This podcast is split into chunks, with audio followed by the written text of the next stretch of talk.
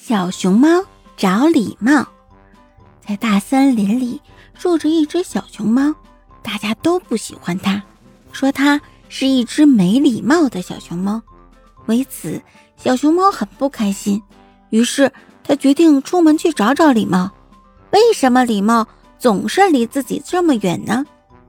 出门没走多远，小熊猫就遇见了正在晒太阳的猴爷爷。小熊猫对着猴爷爷大声叫喊：“老猴子，快告诉我，礼貌在哪里呀？”猴爷爷一听，睁开眼睛瞪了小熊猫一眼，没好气的回了句：“在山顶上，自己去找吧。”听了猴爷爷的话，小熊猫头也不回的往前走了。他来到山脚下，吃力的往山顶上爬，费了九牛二虎之力。终于爬到了山顶，可四处一看，什么也没有啊！便大叫起来：“老猴子，你骗人！不，你骗熊！”这时，喜鹊阿姨正好飞过这里，听见小熊猫的叫骂声，便停了下来，问他是怎么回事。小熊猫就把这件事告诉了喜鹊阿姨。依我看，这件事不能怪猴爷爷。是你没礼貌在先啊！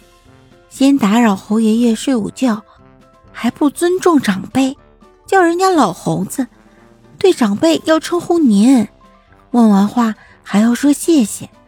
你如此对待猴爷爷，他对你自然是这样一个态度了。喜鹊阿姨语重心长地对小熊猫说。